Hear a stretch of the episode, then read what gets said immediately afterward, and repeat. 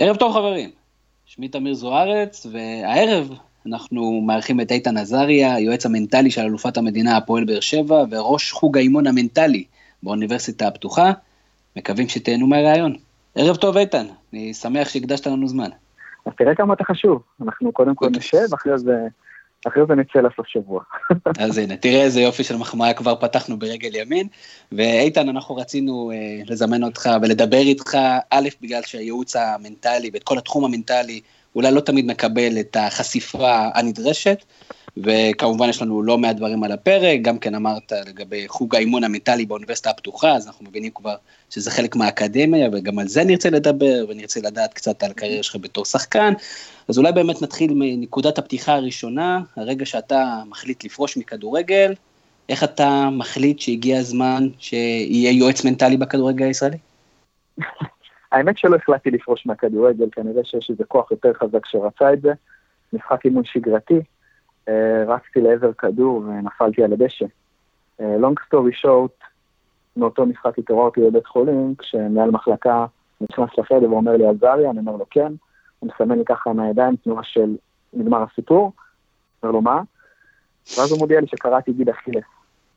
ואני לא יודע אם אתם מבין מה המשמעות של כדורגלן שקורא גיד אכילס, או שכדורגלן שמבשרים לו בבית חולים שהקריירה שלו נגמרה, אבל פוטבול it's not business, כן? זה לא איזה בלוג שאתה מעלה, ואם הבלוג לא עלה טוב, אתה מעלה בלוג אחר, והבלוג יכול לעבוד טוב, כן? או קמפיין פייסבוק שלא עבד, אתה משנה כמה מילים, מעלה, ואוקיי, אפשר אה, ליצור תוצאות חדשות. כדורגל אתה מתחיל את החיים שלך בגיל 7, 8, יש כאלה בגיל 2, 4, כן? ואף אחד לא מבטיח לך שתצליח, כן? אתה סטארט-אפ, שאתה, לא רק שאתה, אתה לא מקבל כסף, כן? אתה משקיע כסף, אתה משלם לקבוצות כדי לשחק, ואף אחד לא מבטיח לך שתצליח, אף אחד, להפך, אומרים לך רוב הסיכויים שלא תצליח, ו... ותחשוב על uh, חייו של כדורגלן צעיר שרוצה להצליח, וכמות הטלטלות וה-ups and downs והניצחונות וההפסדים והחוויות הטובות והחוויות הפחות uh, טובות, ואני עדין, אם תרצה נרחיב אחר כך, שכדורגלן עובר הן לא נורמליות. אז, uh, והן שונות לחלוטין מהאדם הממוצע הרגיל. אה, כמות השינויים שכדורגלן עובר וחווה בקריירה היא, היא, היא לא נתפסת. תחשוב שב-90 דקות הם, הם תמצית של חיים שלמים, כי ב-90 דקות יש הכל, כן? יש קהל, יש לחצים, יש ביקורת, יש uh, תהילה, יש הצלחה, יש הפסדים, הכל מצטבר לכדי 90 דקות, וכשנפצעתי, ככה בבית החולים זה החזיר אותי לגיל 19. ובגיל 19 הייתי ככה עדיין שחקן מחלקת נוער של מכבי חיפה, וככה אמרתי, אני אגשים את החלום, אני אעשה את זה, ובאמת סיימתי את גיל הנוער והתחלתי להתאמן בקבוצה הבוגרת, ואמרתי לעצמי, הנה זה קורה, חלום חיי להיות כדורגלן מכבי חיפה, כן, אותו ילד בן תשע ממעלות שאף אחד אמר לו שזה, שכולם אמרו לו שזה בלתי אפשרי, ואמרתי, הנה זה עומד לקרות, ובגיל 19 בדיוק, ככה, רגע לפני שהקבוצה טסה למחנה אימון, אה, למאזינים ששומעים, זה היה לדעתי 2003, בעונה שבה אה, אה, יצחק שום אימן, ויצחק שום ויאנקל שחר ככה על הדשא מספרים לי שאני לא, לא ממשיך איתם. כן, אני לא ממשיך בקבוצה. אמרו לי תודה רבה לשנים היפות, לך תחפש קבוצה. אם תהיה מספיק טוב אולי תחזור, כשאני ואתה יודעים מה אחוז החזרה של שחקנים שיוצאים ממועדון כן, גדול. אנחנו יודעים, כן. זהו, אז אני מקבל את הבשורה, ותחשוב על זה, ילד בן 19, אמ, חוזר הביתה למעלות, לאותו מקום שאמרו לו שאי אפשר להצליח. אה, היו גם תומכים, כן, אבל לרוב הם לא אנשים רעים, פשוט הם לא האמינו שזה אפשרי להגיע מעיר כל כך קטנה למועדון גדול.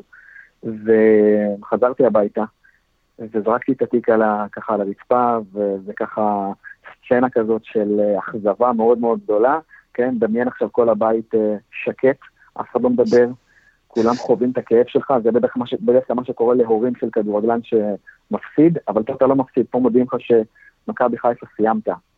אמ, ועלו כבר המחשבות של לפרוש מכדורגל וכבר לא לשחק, ואולי אני באמת לא מספיק טוב, ואולי אגיע מוניות, והחבר'ה מהשכונה שאמרו שאני לא מספיק טוב, כנראה שהם צודקים. והקול הפנימי, הוא פתאום מתחיל להשתלט עליך בלי שאתה רוצה, זה לא הקול שלך, זה הקול של אחרים. ו... בתור כדורגלנים, אנחנו חייבים, בכלל בתור בני אדם עם שאיפות להישגיות, אנחנו חייבים להבין שאנחנו משחקים בו זמנית שני משחקים, והמשחק הראשון זה המשחק החיצוני, שזה מה שרואים בעין, כן? ומצד שני, בו זמנית מתנהל לך עוד משחק, וזה המשחק הפנימי. ו... ובאותו יום, אמ, ככה, מחשבות על פרישה, אני קם בוקר למחרת ולא יודע מה לעשות. עכשיו, אין לך קבוצה, המוניטין שלך יורד, אה, סיימת גיל נוער במכבי חיפה, so what. יש מחשבות על פרישה באמת בגיל 19? זה בדיוק לגמרי. אני יכול להגיד לך שמחקרים בארצות הברית מראים שילדים, 90% משחקני הכדורגל, מחקר אחרון שקראתי, אה, הוא, הוא תקף רק ללפני שנתיים, כן? Um, המספרים הם ש-75% ו-80% פורשים עד גיל 14-15, כן? והסיבות הן אף פעם לא כישרון, כן? Mm-hmm. אלא כי, אולי נדבר על זה, הרבה ספורטאים, מה שהם עושים, uh, זו טעות, טעות אדירה שאני uh, גם לא ידעתי אותה. כן? הרבה שחקנים מעריכים את עצמם כבני אדם, על סמך מה? על סמך ההישגים שלהם בספורט. במילים אחרות, אם ניצחתי, אני מרגיש כאדם שווה ערך, אני, אני, אני ווינר, וואו, אני מלך העולם, אבל אם חס וחלילה הפסדתי, אז אני אפס וחסר ערך כבן אדם. וככה סתם לסבר את ה... למאזינים את ה... את ה... ככה טיפה, טיפה להבין איזה דור גדל, גדל היום דור שמעדיף, ואני יכול להגיד שיש ילדים מדהימים ש... ש, שרק מחכים לקבל איזושהי עזרה, כי הם עולים למשחק והם משחקים כדי לא להפסיד ולא כדי לנצח. זה סיפור ליגת העל אולי. מה? יש הרבה טענות בליגת העל, אתה יודע, על זה שהמאמנים גם כן עולים כדי לא להפסיד, ואז זה אולי משדר למטה גם כן. אז בואו נלך לאיך ילד גדל היום. ומחקר האחרון שעשיתי, אמ, בארבע שנים האחרונות 500 כדורגלנים בגילאי 13 עד 17 מילאו אבחון מנטלי, יש לי אבחון מנטלי שהוא ממש אה, אה, חלק מתהליך אה, פריצה דרך אישית שכל ספורטאי שרוצה להגיע להישגים עובר, והאבחון המנטלי מתחיל לזהות, אוקיי, מתחיל לזהות את רמת החוסן המנטלי של כל ספורטאי. ומה גיליתי? שבגילאי 13 עד 16, 63 אחוז, כן, משחקים כדי לא לעשות טעויות. כן, זה ככה נותן לך שורה תחתונה של המספר, המספר הסופי, כמובן שיש המון פרמטרים שנמדדים, אבל תחשוב על זה ש-63 שחקנים מעדיפים לא לקחת את הבעיטה המכרעת כדי שחס וחלילה הם לא יחטיאו ויקבלו, לא יודע מה, צעקות מהמאמן, ביקורת מהקהל, הם מעדיפים לא לבעוט כדי לא להחטיא, מאשר לבעוט ואולי לתת גול. שזה מדכא יצירתיות מספר אחד. לא רק שזה מדכא, זה מבטיח לך לא להצליח. היו לי קרוב ל... זה מצחיק, היו לי קרוב ל-15 הרצאות בשנה האחרונה בבתי ספר ש... אמ, לא, שהזמינו אותי, וזה טבעי, ילדים בכיתות ט', י', י"א, ושאלה ראשונה שאני שואל, תגידו חבר'ה, קרה לכם פעם שידעתם את התשובה, המורה שאלה איזושהי שאלה, וידעתם את התשובה, אבל לא הרמתם את היד? כמה לדעתך הרימו את היד? כמעט כולם.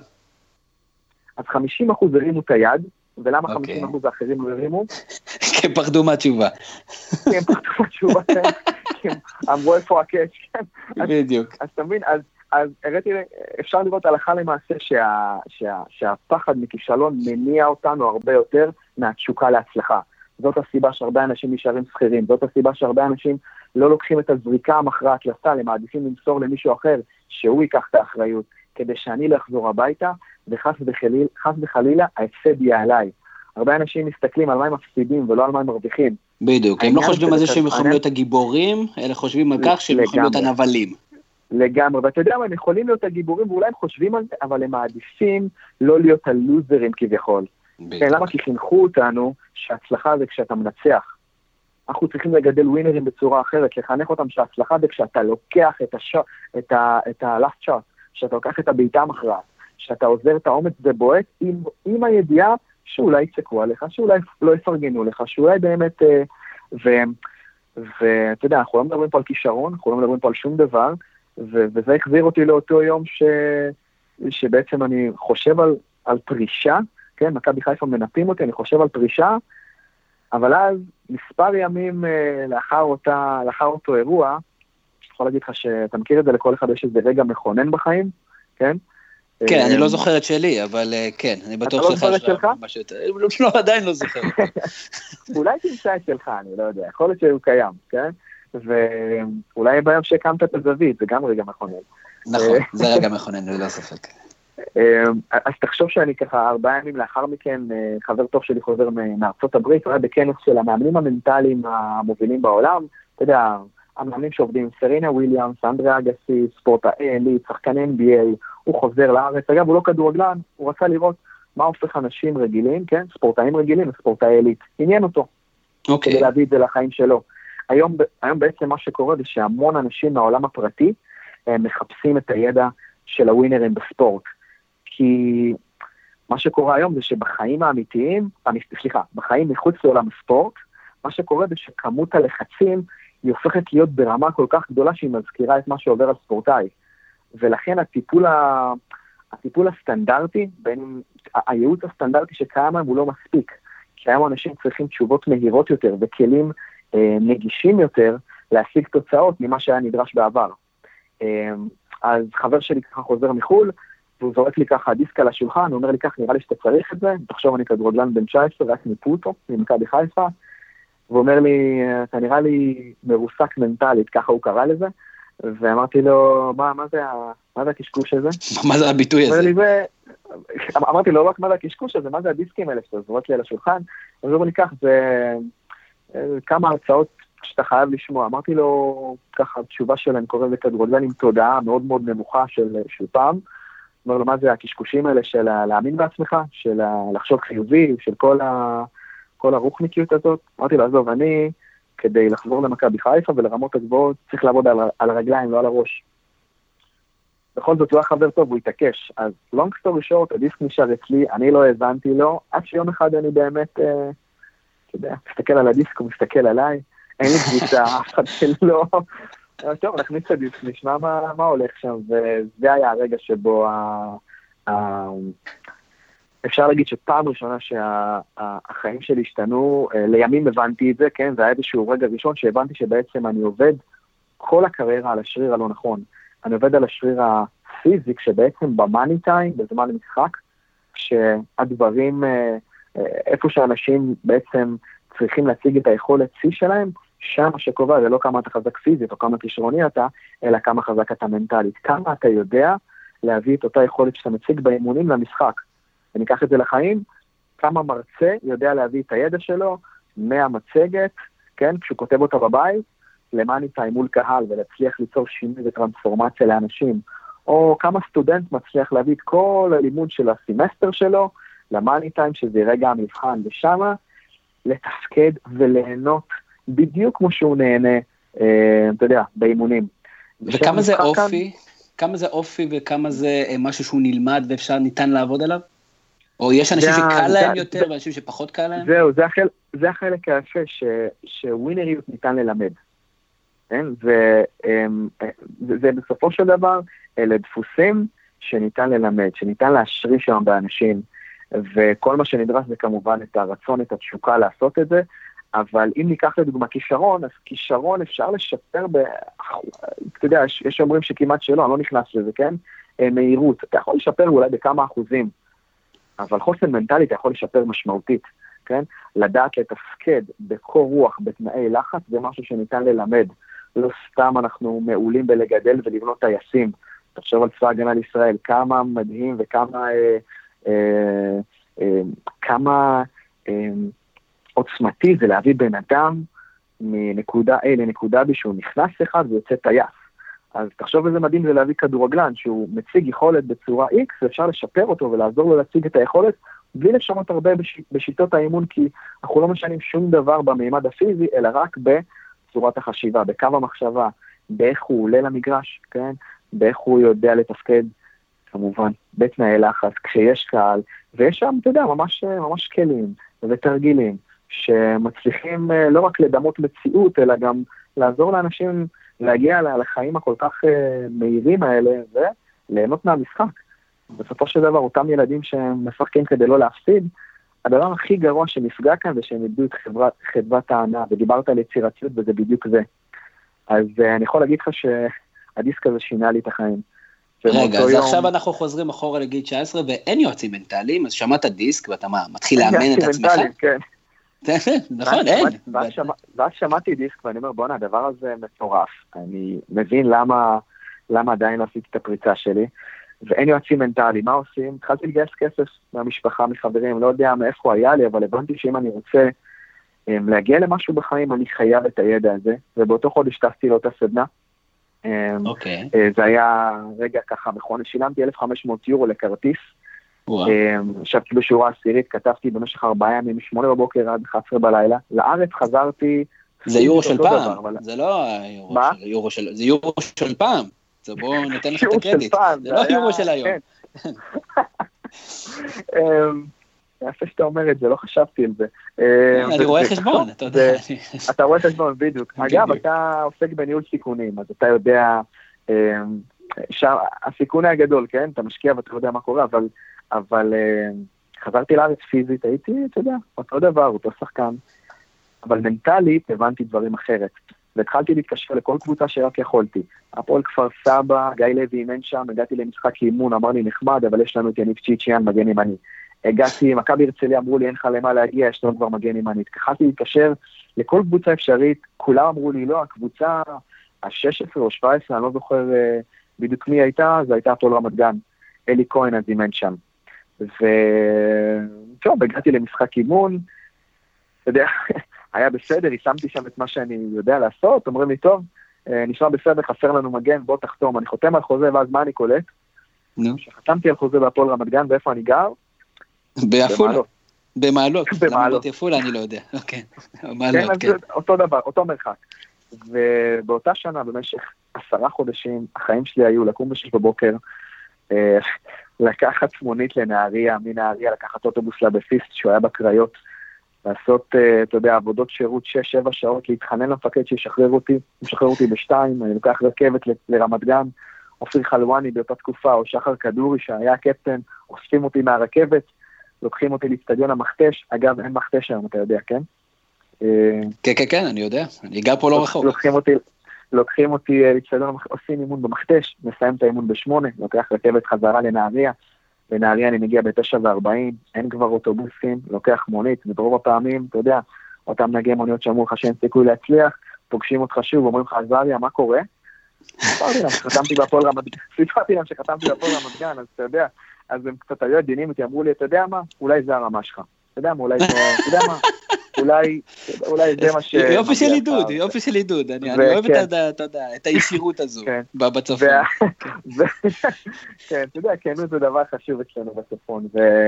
אני יודע, אני במקור דרך אגב מכרמיאל. כן. אה. לא, לא רחוק. כן.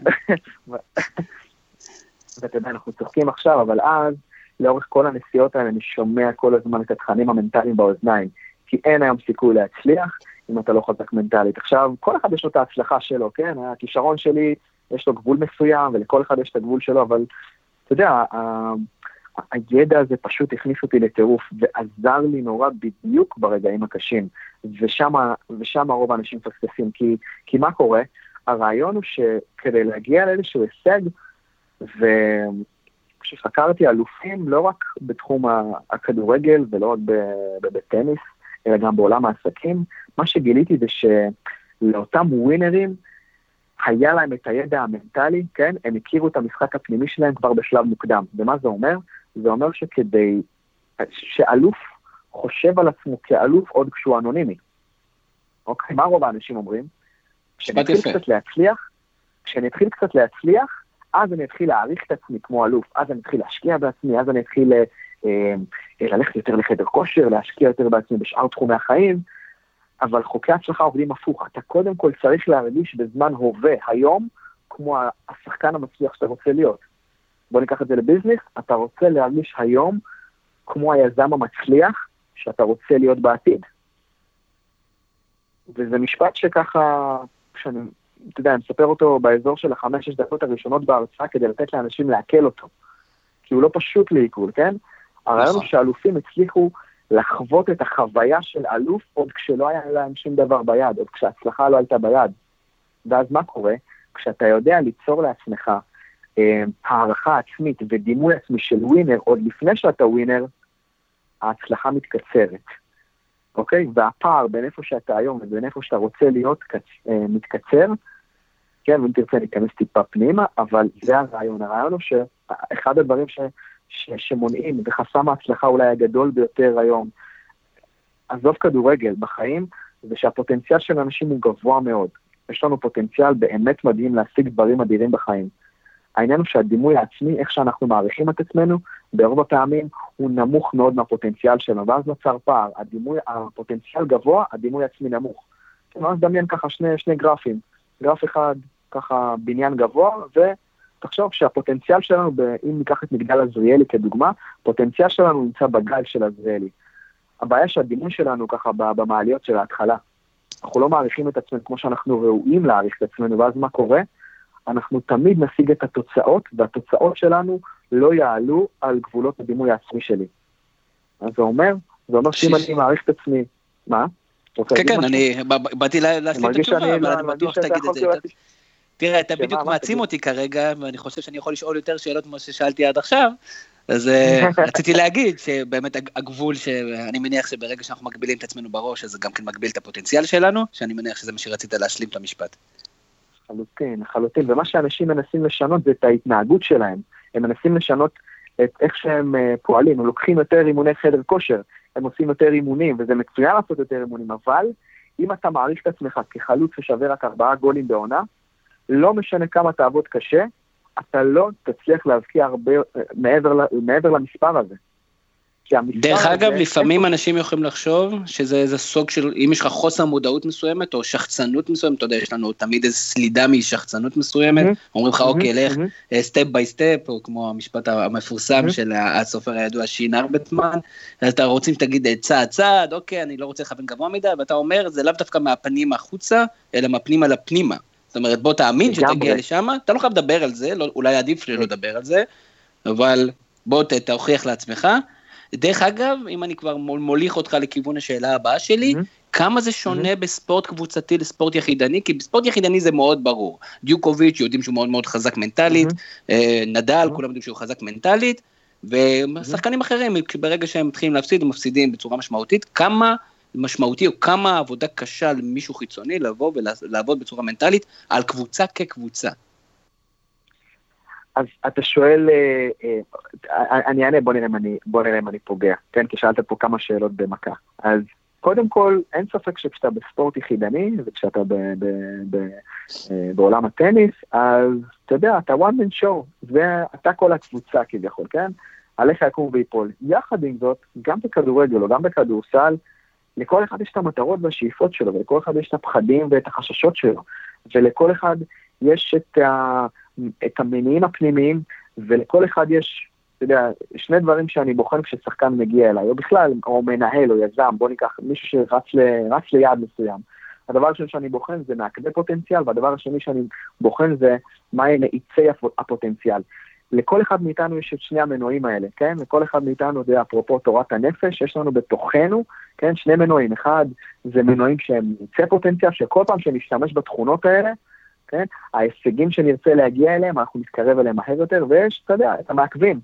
ומה שאנחנו רוצים לזהות זה בעצם להבין שכל שחקן הוא אינדיבידואל. עכשיו, נכון שזו קבוצה של 11 שחקנים שרצים לעבר מטרה אה, משותפת, עם זאת, אתה יודע, כל אחד בסופו של דבר יש לו את הרגע שלו שהוא עם הכדור, או שהוא צריך לעשות את הסגירה האלכסונית, או שהוא החלוץ מול השוער, ולכן לכל אחד יש גם את הרגע האינדיבידואלי שלו. ולכן גם ספורט קבוצתי מורכב ממסע אינדיבידואלי מטורף של כל שחקן עם עצמו, ולכל שחקן יש את, ה, את, ה, את המשחק הפנימי שלו, ו, ולכן, נכון, כשאתה מסתכל על נדל או ג'וקוביץ', אז ברור לך שזה, שזה רק הוא שם עומד, אבל גם כשאתה רואה 11 שחקנים, זה 11 אנשים, 11 אינדיבידואלים, שיש להם את המטרה המשותפת, אבל גם כל אחד בפני עצמו צריך להיות אה, אה, חזק ויציב, ולמלא תחום האחריות שלו. אז אז אתה יודע, יש נטייה להגיד, לא, זה ספורט קבוצתי, האחריות היא קטנה יותר, נכון? כי זה מתחלק בין uh, 11 שחקנים, זה לא מדויק, כי כל שחקן עולה עם השאיפה להיות הטוב ביותר שלו.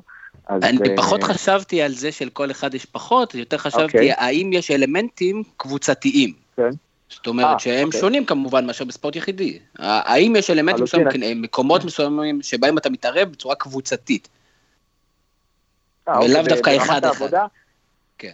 ברמת העבודה באופן טבעי זה, זה, זה מתבקש, שיהיה גם, גם ברמה האישית אינדיבידואלית, אבל סתם לצורך העניין, יש תמיד את המאמן, שבמקרה הזה, ותמיד מבחינתי, הוא, הוא הבוס, ואני נמצא עם ברק בכר ארבע שנים, והוא הפרונט תמיד, וכל העזרה הולכת קודם כל למה שהוא צריך, הוא שם המשחק, הוא הבוס, הוא מבחינתי אה, אחד ה... אני קורא לזה המאמנים של הדור הבא, כי הוא פשוט, אה, אה, אתה יודע, לוקח איתו את האנשים ונותן להם לעשות בתחום האחריות שלהם את מה, ש... את מה שהם, אתה יודע, את מה שהם יודעים, כל אחד בשלו. ואני חושב שזה הישג מאוד מאוד גדול, בטח עבורי, להיות, אתה יודע, הייתי ברק גם בקריית שמונה שנתיים, ואחרי זה מצינו את המעבר לבאר שבע. אני חושב בכלל, אפרופו ברמה הזאת של מועדון, לראות שבאמת, אתה יודע, יש, יש חשיבות לכל דבר. ו...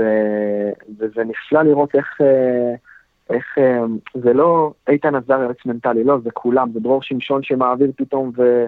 ויש לו את החלק המנטלי שלו, וברק עושה את זה, ובשיחות עם אלונה וכולם, זה, זה נרתמים למען משימה אחת. ולכן... אה, ולכן אז יש תוכנית, מנ... אז כן, לשאלתי, כן. לא, לא, אני אומר, אני אומר אז, אז לשאלתך, ברמה קבוצתית, עכשיו קבוצת כדורסל, אמ, יש תכנים שהם, אמ, שהם כמובן מקצועיים, יש תכנים לתרגילים, יש תכנים אה, פיזיולוגיים ויש תכנים מנטליים, ואתה יודע, אנחנו מדברים על סטנדרט. אבל אתה אומר סטנדרט, ואם אני לוקח... לדוגמה, כן. אני יודע לדוגמה סתם בקבוצות בספרד, שהפן המנטלי הוא מיוחס, אה, אני יודע שהמאמן עושה את זה לדוגמה, כן? אז אתה יודע, כל אחד יש את הפילוסופיה שלו, וזה אין... שאלה מה ההכשרה המנטלית שקיימים למאמנים האלה? אמ, אני לא יודע, לא, אני לא יודע. ברמה, האישית, אה, אני יכול להגיד לך שאני יודע שיש חלק מאמנים ש, שכן לוקחים מאמנים מנטליים ב-NBA, אני יודע שזה כמעט, אתה יודע, לכל אה, שחקן שני יש מנטור צמוד. אה, ואתה יודע, אני נורא נורא שמח, כי הדור שגדל הוא, אתה אני מקבל, מקבל בין 15 ל-20 הודעות כל יום מספורטאים צעירים, כדורגלנים, טניסאים, שחקני, אה, אה, שחיינים לפעמים, ו... ואתה שומע עליהם את, ה, את הצורך הזה באמת לקבל עזרה, ובאמת לקבל איזשהו, אה, איזשהו מענה לרגע המכריע הזה בין האימון למשחק. יום לפני תחרות, כן? תמיד זה קורה שם. יום לפני תחרות, או כמה שעות לפני שהמשחק מתחיל, שם בעצם הלחץ האמיתי מתחיל לפעול. ו, ויש שם דרך לעשות את זה, אז אתה יודע, אנחנו יכולים לגדל ילדים אה, חזקים מנטלית, שיצליחו לא רק בכדורגל, אלא בשאר תחומי החיים, כי לא כולם יהיו כדורגלנים, אבל בעזרת הכדורגל אנחנו יכולים לבנות דור מאוד מאוד חזק היום. וזה לדעתי המשימה הגדולה. אז מה באמת קורה היום? מה באמת קורה היום בשאר קבוצות הארץ? דרך אגב, אנחנו קצת הזנחנו את אה, דף הפייסבוק שלנו, ששם התחילו להצטבר קצת שאלות, אז באמת זה גם אחת השאלות של נמרוד, של נמרוד קדוש, שאומר תשאלו, אז אנחנו שואלים, אם הוא יודע כמה קבוצות נעזרות היום ביועץ מנטלי, ואם הייתה עלייה במספר הקבוצות אחרי ההצלחה הברורה בבאר שבע, שגם כן שם באמת הנושא התחיל יותר להתפרסם אולי מבחינת התקשורת כן. הישראלית. שאלה, שאלה מעולה, וכן, המספר גדל, אני יודע שלא לכולם יש היום, אבל אה, אה, כשאני הגעתי לקריית שמונה, אז בדיוק אלעד אשכנזי עבר עם אה, רן בן שמעון, והיום אני בדיוק פגשתי את, את אלעד אשכנזי במשחק נגד אשדוד, והוא חזר לעבוד עם רן, אז אתה יודע. אז זה כמובן, אני יודע שיש, אני גם יודע שאילן בכר עבד בזמנו בהפועל כפר סבא, אני, אני לא יודע איפה הוא עובד היום, אבל, אבל יש... יש מקום ומענה, ומאמנים היום, אה, אתה יודע, באמת שמסתכלים על מה קורה בעולם, מבינים שזו צלע שיכולה לתת מענה, ויכולה לעזור, ויכולה להוריד במאמן הרבה, אתה יודע, הרבה, הרבה עומס, כי למאמן ועם זאת, לא מספיק, נכון, יש לו עליו אה, לא מעט, והיום גם כן אומרים שהוא צריך מנהל. עם זאת, אתה יודע, תמיד אפשר להסתכל על ה... אתה יודע, באמת, אה, אפרופו אמון מנטלי, אנחנו כן רוצים להסתכל על מה, על מה כן קורה. על מה לא קורה תמיד יהיה, תמיד יהיו את הקבוצות שלו, תמיד יהיו את המאמנים שיגידו, לא צריך את זה, תמיד יהיו את המאמנים שיגידו למה לא, אנחנו שואלים למה כן. כן, וכשאנחנו uh, יכולים לתת, uh, לי יש שבע מנטורים שמלווים אותי, כן, כל אחד בתחום שלו. למה? כי אני יודע ש... כדי שאני אעמוד על הרגליים בצורה יציבה, כדי שאני אהיה חיוני, כדי שרמת הכושר שלי תישאר ברמה הכי גבוהה, אני חייב אנשים לצידי. אפרופו תום בריידי, כן? מכיר אותו, יצא לך לשמוע עליו, לא? כן, שלום שלום, כן. יותר את אשתו. לא משהו רציני. כן? יותר את אשתו. זהו, חשדתי, חשדתי בכלל, ממש כשהתחלנו את השידור. אז אפרופו תום בריידי, כן? שנחשב לאתלט העל והוא, קראתי קצת לפני המשחק המכונן, כן? שבטח כולם ראו על המהפך המדהים, קצת קראתי נכון, עליו, נכון. אני, אוהב לחקור, אני אוהב לחקור אלופים, ואחד המשפטים שחוזרים שם פעם אחרי פעם זה כזה דבר, החיים של תום בריידי מאורגנים באופן כזה שההצלחה שלו תקרה. זאת אומרת שהוא לא מחכה שמשהו יקרה כדי להצליח, הוא מקיף את עצמו באנשים הנכונים שיבטיחו לו שההצלחה תקרה. כן, עכשיו זה לא מבטיח שאתה תביא את הגביע כל פעם, אבל זה מבטיח שאתה תהיה הכי קרוב למקסימום הפוטנציאל שלך. וזה מוביל אותנו באמת למקום ש... שם אנחנו, אתה יודע, קשה מאוד להגיע להישג משמעותי בלי קבוצה סביבך, בלי צוות, בלי אנשים שבאמת תומכים בך. אני לא יכול לעשות את זה בעצמי, וילד שרוצה להצליח, גם בספורטאי או כדורסלן שרוצה, ועורך דין שרוצה להצליח, צריך גם צוות סביבו, אתה עובד במשרד עורכי דין, אז אתה יודע על מה מדובר. ואנחנו רוצים ככה טיפה להבין שכשאותם ספורטאים צעירים מגיעים אליי, הם בעצם מבטלים את האגו של אני לא צריך כלום, ואומרים לי, איתן, אני צריך עזרה. וזה, אני חושב, משהו שאנחנו רוצים לחנך. לחנך אנשים בעצם להבין שעזרה וקבלת עזרה ובקשה לעזרה זה כוח, זה עוצמה. זה עוצמה, להגיד אני לא יודע מספיק זה עוצמה. להסתכל בראי ולהיות כנה ולהגיד אני לא עובד מספיק קשה כדי להגיע אה, ולהיות שחקן הרכב בנוער. כש, כששחקן צעיר מגיע לתובנה הזאת, הוא החל את המסע האמיתי שלו לעבר האליפות האישית שלו. וכל אחד רץ לאליפות האישית שלו. ויש נטייה לפאר יותר מדי שחקנים אה, צעירים, והאבא אומר לבן שלו, אתה גדול ואתה תותח, ואיזה יופי, ואתה... ו, ומצד שני, כשלא הולך, אז הוא אומר לבן שלו, מה קורה איתך? זה לא בסדר. אתמול היית, שבוע שעבר היית פנטסטי, עכשיו אתה, תראה איך אתה נראה, מה יגידו עליך עכשיו אחרי זה, אני לא יודע אם אתה תשחק, ואז מה קורה? אה, וזה נורא נורא חשוב, אפרופו לדור הבא. להגיד לבן שלך שאתה אה, תותח, ולהגיד לו שאתה, אה, להגיד לו שאתה אפס, הם קרובים מאוד. מחמאות, כן, והטחות אשמה, הם, הם אותו צד של אותו מטבע. כי כשאני אומר לבן שלי, לצורך העניין, בוא נגיד שיש לי בן כדורגלן, ואני אומר לו, בואנה, וואו, אתה מלך העולם, אתה אלוף אחרי שהוא היה במשחק טוב, ואני חושב שאני מקדם אותו, אני לא בעצם מקדם אותו. כי כשאני אומר, נגיד לבן שלי, כן, אתה גאון, אתה, אתה, אתה כוכב, מה שקורה לבן שלי באותו רגע, זה שהדבר היחידי שיש לו להגן עליו עכשיו זה על מה? תגיד לי אתה. מה יש לו להגן עליו? מה יש לך להגן עליו? כש, כשאני אומר לבן שלי, כשאבא אומר לבן שלו שהוא, שהוא כוכב על אחרי משחק, הדבר היחידי שיש לאותו שחקן צעיר להגן עליו, זה על הטייטל שאבא שלו נתן לו. כן, וזה גם מתחבר למה שאמרת, הוא צריך להאמין בעצמו, ולא שאבא שלו יאמין בו יותר כן. ממה שהוא מאמין בעצמו, לפעמים הדיסוננסים האלה מאוד ברורים, ויש גם כן לא מעט סרטים וספרים על האנשים האלה שבאמת העלו אותם, והם פשוט מנטלית לא היו שם. לגמרי, ואחד הדברים שאנחנו רוצים, זה כולם מדברים על, אתה יודע, הקלישאות האלה, תשקיע בדרך ולא בתוצאה, אבל הקלישאות נכונות, ואנחנו, ואנחנו רוצים באמת ללכת לשם, ובאמת להעצים את הדור הבא, לא על אם הוא נתן גול או לא נתן גול, אלא להעצים אותם על הדרך, על האומץ, באמת לתת להם את, ה, את תחושת הביטחון העצמי ה, שתנבע מבפנים. והרבה ספורטאים מחכים לקבל את תחושת הביטחון מבחוץ, לקבל פרגון מהמאמן, לקבל איזו מחמאה טובה. עכשיו, מחמאות לא בונות ביטחון עצמי, פרגון לא בונה ביטחון עצמי, ביטחון עצמי בונים מבפנים החוצה. וזה אחד הדברים שאנחנו רוצים ככה... בדיוק, מה שאמרנו גם כן וחזרנו על זה גם כן מקודם, ואני חושב שהנקודה הזאת אה, ברורה. אם אתה, אנחנו, אתה יודע, הבהרנו אותה יופי. ביום שישי בערב נבחרת ישראל עולה למשחק מול נבחרת ספרד. אם אתה בחדר הלבשה של נבחרת ישראל, או אם יש לך תפקיד בנבחרת ישראל, מה, מה אומרים לשחקנים? איזה עבודה מנטלית עושים עם שחקנים לפני משחק כזה? אתה יודע, זו שאלה שאני נשאל כל הזמן לקראת איזה משחק, ואני, אמ, אני כאילו... אני מצטער שלא חידשתי. זהו, לא, אבל אני גם, אתה יודע, אני מצטער לבאס אותך, כי אני באמת לא, לא שם עכשיו, אז... אבל התשובה כן יכולה להיות שבאמת לכל, אמ, לכל משחק יש את הסיפור שלו, ולכן, אתה יודע, זה לא, אה, אה, אין איזושהי נוסחת קסמים שאומרים 1, 2, 3 וזה עובד. ולכן, אה, אתה יודע, כל משחק לגופו, יש לי חברים שם, כן, יש לי אה, שחקנים הפועל באר שבע, שחקנים לא, מש... אתה יודע, כל כך הרבה שחקנים שאני מכיר שהם שם, ככה שאתה אה, יודע, שבאמת אה, באמת מכאן, אולי התשובה שלך זה לאחל להם באמת הצלחה ואהבה, כי באמת, אה, אתה יודע, זה מעמד, אה, מעמד סופר אה, מאתגר וכיפי, ואתה יודע, המקרה הזה, אני חושב שבאמת... יש הבדלים במשחקים כאלה? יש הבדלים במשחקים כאלה שכביכול אין מה להפסיד? יש לזה איזה שחרור מנטלי? תשמע, יש, זה מצחיק, אתה יודע, יש שחקן שאם אתה שם אותו במגרש מול 30 אלף איש, כן, הוא קורס. מצד שני, יש שחקן אחר שהוא חייב 30 אלף איש כדי להיות בשיא שלו.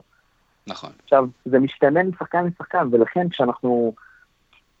כשיש, כשאתה יודע לדוגמה מה מבנה האישיות של שחקן ומה מניע אותו, אז אתה יכול לדעת מה ידליק אותו, כן, ומה יכבה אותו. ולכן, אה, אתה יודע, זה משתנה משחקן לשחקן, ולכן כש-11 שחקנים עולים, אז חלק מהם צריכים שיעצבנו אותם כדי להיות טובים, חלק צריכים, כן, חלק צריכים את השקט ואת הרוגע, חלק צריכים לשמוע, בסדר, מה, יובל דיין, וחלק צריכים לשמוע אה, עדן בן זקן, כל אחד והזמרת שלו, כן? אם תבקש ממני לעשות את ה... אני יודע איזה שחקנים שומעים מה, אבל יכול להיות שאתה יודע יותר טוב. תתפלא, יש חבר'ה ששומעים גם מוצרט. ו... לא, אני צוחק. לא, לא, לא, מוצרט אין משהו, לא נראה לי. אני, אני אקטע אותך בשאלה הזאת, כי יש לנו כבר, אני חושב, איזה 15 או 20 שאלות בדף הפייסבוק. אני אקח אחת okay. אוקיי. של אה, ניר okay. אוקיי. גליסקו, שדווקא מעניינת אותי, עד כמה עבודה מנטלית עוזרת לשחקן לחזור מפציעה ממושכת. מיגל ויטור זה אחת okay. מהאופציות, לא חייבים כמובן להתייחס ספציפית, כי אני יודע שיש לך, אתה מן okay. הסתם לא תרצה לדבר ספציפית, אבל איך עוזרים לשחקן לחזור מפציעה ממושכת? דרך אגב, מאוד מתחבר למה שאמרת על עצמך, איך אתה הצלחת להחזיר את עצמך מנטלית מפציעה. לגמרי. ואני אתן את הדוגמה שלי, ודווקא היו לי המון המון אה, ככה שחקנים, גם ברמה, שחקנים צעירים, וגם שנה שעברה, ואתה יודע, פציעה זה חלק מהחיים. יש משהו מאוד מעניין בפציעות. כששחקן נפצע, אחד הדברים שהוא, שקורים שם, זה שהוא מדבר על עצמו כפצוע. אוקיי, זאת אומרת, ברמה המנטלית אני עדיין פצוע. אוקיי, זה הגיע לפעם שחקן, זה היה שחקן בן 15 עם פציעה מאוד מאוד קשה. כן, אתה רואה, הוא מגיע עם הגבס ויש שם ברגים, ולא, באמת, כאילו, אני לא מאחל לאף אחד, והפציעה היא קשה. ואז מה הוא קורא? הוא כל פעם קורא לרגל, לרגל הפצועה. כן, ואז מה קורה? הוא אומר רגל הפצועה, זאת אומרת, ברמה המנטלית הוא כאילו שחקן בלי רגל. מה, ש... מה שהעבודה המנטלית בשלב הראשון לפחות עושה, זה קודם כל לעשות ריפריימינג מחדש. זאת אומרת, למסגר מחדש את האירוע. מה זה אומר? זה אומר שבאותו רגע, המשפט הראשון שאמרתי לאותו שחקן צעיר, והוא ילד מדהים, אמרתי לו, תראה, הפציעה, לקח לה בדיוק שנייה וחצי לקרות, כן? כאילו, מה, מה זה הפציעה? אתה שובר רגל, אתה מותח שריר, אתה עולה לכדור גובה ומקבל מרפק לפרצוף, לא משנה מה, רגע הפציעה אורך שנייה וחצי. והעניין הוא שהוא צריך להפסיק לחשוב על עצמו כשחקן פצוע ולהתחיל לחשוב על עצמו כשחקן בהחלמה, כן? זאת אומרת, השלב הראשון זה, אתה כבר לא פצוע, אלא אתה בתהליך החלמה. עכשיו, תחשוב רגע על השיפט הקטנצ'יק הזה, ואני יכול להגיד לך שהפנים של אותו שחקן חזר להם קצת הצבע, רק מהמחשבה שאני כבר לא פצוע, אלא אני בתהליך החלמה. זאת אומרת, זה טרמינולוגיה פוזיטיבית. ואז אתה אומר, לא ברגע שאתה נמצא לא בתוך הפוזיטיבית. זה ממש לא טרמינולוגיה פוזיטיבית, זאת אומרת, זו הגדרה יפה, אבל אתה בונה תאים חדשים, כן, שבונים ברגל הפצועה היא, כן, תאים חדש, הבנייה של התאים באותה רגל פצועה מאיצה את הקצב שלה כשאתה מתייחס לעצמך כשחקן בהחלמה, להבדיל מלחשוב על עצמך כשחקן פצוע. שחקן פצוע זה אומר שהתאים יום אחד יתחדשו, כן, וזה כמובן לא בשליטה שלך, אבל כשאתה מתייחס לעצמך כשחקן בתהליך החלמה, זה כבר, זה, זה, זה, זה, זה, זה, זה עולם אחר ברמת הקצב החלמה, זה עולם אחר ברמת האמונה שלך, זה עולם אחר ברמת האופטימיות שלך במהלך היום, וכמובן, עוד פעם, נתתי רק נגיעה קטנה, יש עוד כל מיני דברים שהם, אה, הם, שהם תרגילים יומיומיים שצריכים לעשות כדי לחזור מהר יותר, זה אותם דברים שאני עשיתי, אה, ונכון, הייתי חמש שעות כל יום על אה, בוסו ועשיתי פיזיותרפיה, אבל זה חייב להיות מלווה בתמונה מנטלית מנצחת. הגוף שלנו יודע לייצר תאים חדשים, כן, שהם יכולים לשחזר את הפציעה ברמה, אה, ברמת קצב הרבה יותר מהירה, אם, להבדיל אם רק תעשה את, ה, את, ה, את ההחלמה כמו שאתה רוצה. אחלה דוגמה. כשאמרתי שאתה רוצה, שאתה רוצה לחשוב על עצמך כאלוף עוד בזמן הווה, זה אותו דבר גם כאן, אתה צריך לחשוב על עצמך כבריא בזמן הווה, ולהתחיל להרגיש את אותן תחושות, למה? כי הגוף שלך צריך שתזכיר לו איך זה להיות בריא. וכשאתה חושב על הרגל שלך כרגל פצועה, אתה לא מתקרב לשם, אתה רק מרחיק את עצמך מהרגע שאתה שואף להיות בו בריא, ואז מה קורה? אתה אומר, איזה מסכן אני, למה דווקא עכשיו קרתה לי הפציעה, למה זה קורה רק לי, אתה מסתכל בטלוויזיה, אתה רואה את כולם מצליחים, אתה אומר איפה הם ואיפה אני, ואז אתה בעצם מרחיק רק את קצב, אתה מגדיל את קצב ההחלמה, ולכן כשאמרתי שצריך לחשוב כמו אלוף בזמן הווה, אז תקף גם לדוגמה הזאת, אתה צריך לחשוב על עצמך כבריא בזמן הווה, ולהתנהג, למרות שזה עדיין לא קורה, כבריא בזמן הווה, וזה מקצר את קצב ההחלמה חד משמעית. אז באמת אחלה דוגמה, ואז אני, שם, אני בטוח שניר אה, קיבל את, ה, את המסר, וגם כן, אם יש לנו מאזינים שכרגע פצועים, אז בואו, קחו את זה. איתן, לפני שאנחנו נסיים, אנחנו ניתן לך גם כן במה קצת, אה, אתה יודע, קצת לספר גם על דברים נוספים שאתה עושה חוץ מבכדורגל הישראלי, אז אני קודם כל אחשוף שיש לך אתר, שנקרא מנטליסט, אתר אה, בחיפוש זריז בגוגל תוכלו למצוא, שם גם כן אפשר אה, גם להזמין הרצאות, גם כן אה, לרכוש את הספר, שאתה, אנחנו ניתן לך עוד מעט הזדמנות לספר על מה יש בספר ומה יכול לחדש בספר, איך הופכים למאמן מנטלי ואיך אפשר לבחור מאמן מנטלי, אז הנה במה שלך קצת לדבר על עצמך ולא רק על אנשים אחרים, שזה תמיד נחמד. אני חושב שאתה יודע, אתה יודע, לאנשים זה אנשים שמגיעים אליי, פחות מעניין אותם מי זה איתן עזריה, יותר מעניין אותם מה הם יכולים לקבל ממנו. כן, אז בואו נדבר על מה הם יכולים לקבל, כי זה יותר מעניין. זה באמת הדברים שאני עושה עליהם, המטרה שלהם, וזה, וזה, וזה מה שאני גם מלמד את המאמנים שאני אה, אה, מכשיר, שהם לא באים אליכם כי אתם מאמנים, הם באים אליכם כי הם רוצים תוצאה, והמטרה שלכם להיות כלי שרת לעזור להם להשיג את התוצאה, כן? ולכן, ה, ה, אתה יודע, הדבר הראשון שכמובן הייתי ככה, ודיברנו עליו קצת לפני, זה, אני לא צריך לספר על הספר, בואו החלטנו לתת להם שלושה פרקים בחינם. ואני חושב שאחד הדברים הטובים ביותר אה, אה, לעשות זה באמת אה, לאפשר לצופים לחוות את האימון המנטלי כבר עכשיו, הם יכולים ממש עוד כמה דקות כבר להוריד שלושה פרקים מהספר אה, שהוא כבר הפך להיות רב מכר בעולם, והוא נקרא כדורגלן חסר פחד, זה השם שלו בישראל. ולפירלס פוטבולר באנגלית. אה, אז עשיתי תרגום אחד לאחד.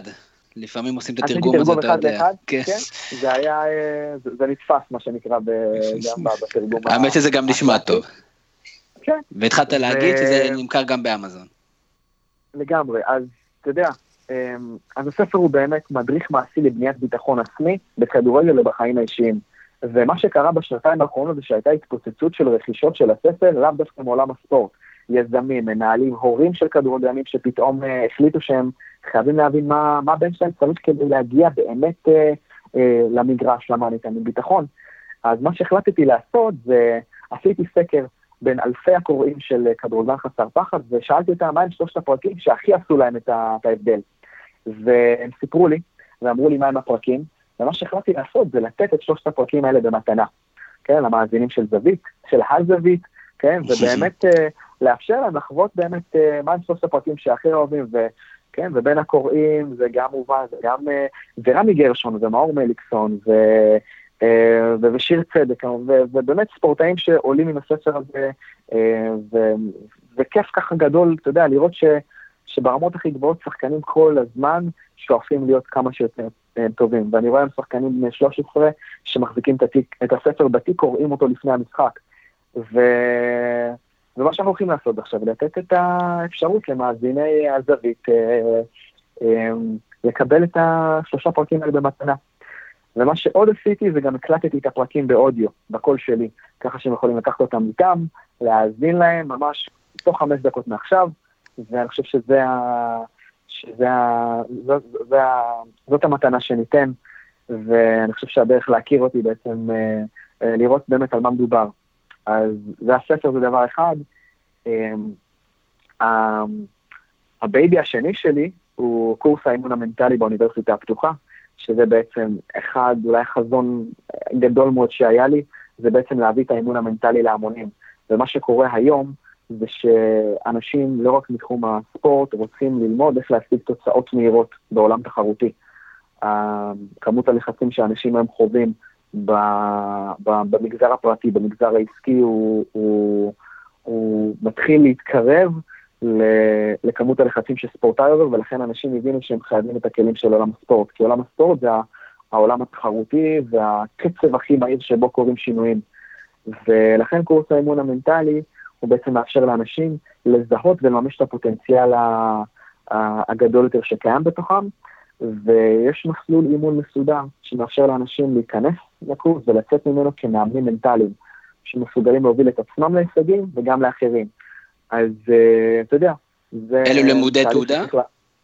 אלה לימודי תעודה באוניברסיטה הפתוחה, וכל אה, כל, אה, כל אדם שמגיע לקורס הזה, הוא נבחר בקפידה, כי באמת חשוב לי שהסטנדרט שלו יהיה גבוה. עכשיו, אתה לא צריך להיות מסי כדי להיות בקורס, אתה צריך להיות אבל עם תשוקה גדולה לעזור לאנשים. ויש הרבה מאמנים שהם לא מבינים למה אני, אני מאמן כל כך טוב, אבל לא מגיעים אליי לקוחות, או שאני לא מצליח למלא את הקליניקה שלי, או שאני לא מצליח אה, להביא ספורטאי לשינוי. ואחת הסיבות היא ש, ש, שיש הבדל בין ליצור שינוי לבין ליצור טרנספורמציה.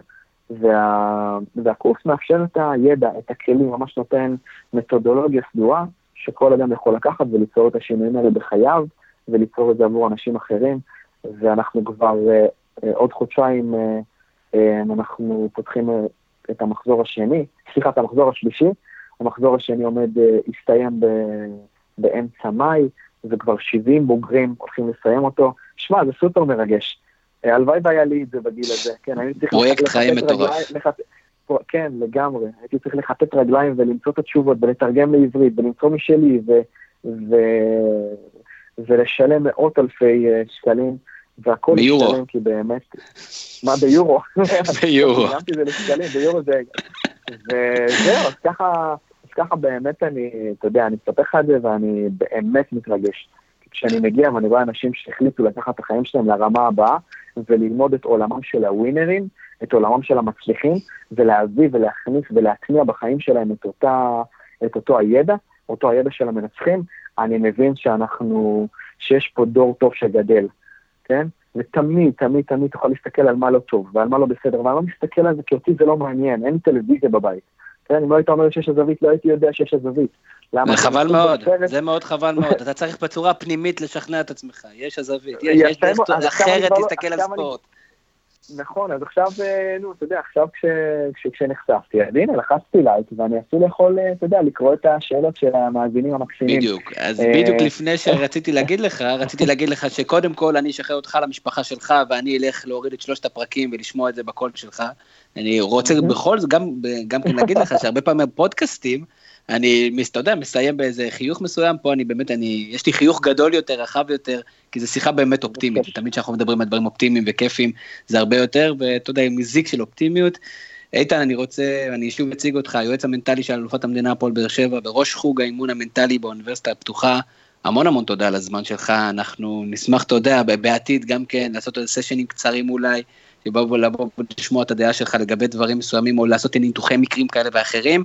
אה, תודה רבה גם כן על המתנה למאזינים שלנו, גם של הפרקים, אה, אנחנו מעריכים את זה מאוד. ודבר אחרון, כשתסיים, אתה יודע, ואחרי שתסיים עם, ה, עם אנשים במשפחה שלך, אנחנו נשמח מאוד שגם כן תיכנס ותענה לאנשים, כי באמת היו המון שאלות שלא הספקנו להתייחס אליהם, אבל אתה יודע, ככה זה בתקשורת, לא תמיד זמן. נפלא, בשמחה, בשמחה. יופי, יש לי את הלינק, אני יודע, אני אשאיר את הלינק פתוח ואני אחזור ויענה על התשובות. אני רואה שהשאלות פה... שאלות ברמה גבוהה, והנה, יש כאן אה, רעיון כן, מרתק, ואנשים שמפרגנים, וכיף, כיף גדול, שאנשים עושים משהו, אתה יודע, מתחושת שליחות מסוימת, ולא רק מעוד איזה אפס כן. במשכורת שלהם, אז באמת, כל הכבוד לך איתן, ובשבילנו באתר הזווית, המון המון תודה לך. באהבה ובהצלחה, ביי ביי. אז uh, זה היה הפודקאסט השבועי שלנו השבוע באתר הזווית, אנחנו מזכירים לכם שבאתר הזווית כל יום עולים תכנים חדשים, אתם יכולים להיכנס בזווית.co.il, אתם יכולים לקרוא ולנסות לכתוב בעצמכם ולשלוח לנו ולהצטרף אלינו, אתם יכולים להצטרף לקבוצת הוואטסאפ שלנו ולקבוצת הפייסבוק של קבוצת הגולשים, ובאמת כל כך הרבה דרכים להישאר איתנו בקשר. אתם כמובן גם יכולים לשמוע גם את הפודקאסט הזה גם ב SoundCloud וגם כן באתר שלנו, שלכם. המשך ערב טוב, אני הייתי תמר זוארץ, לילה טוב.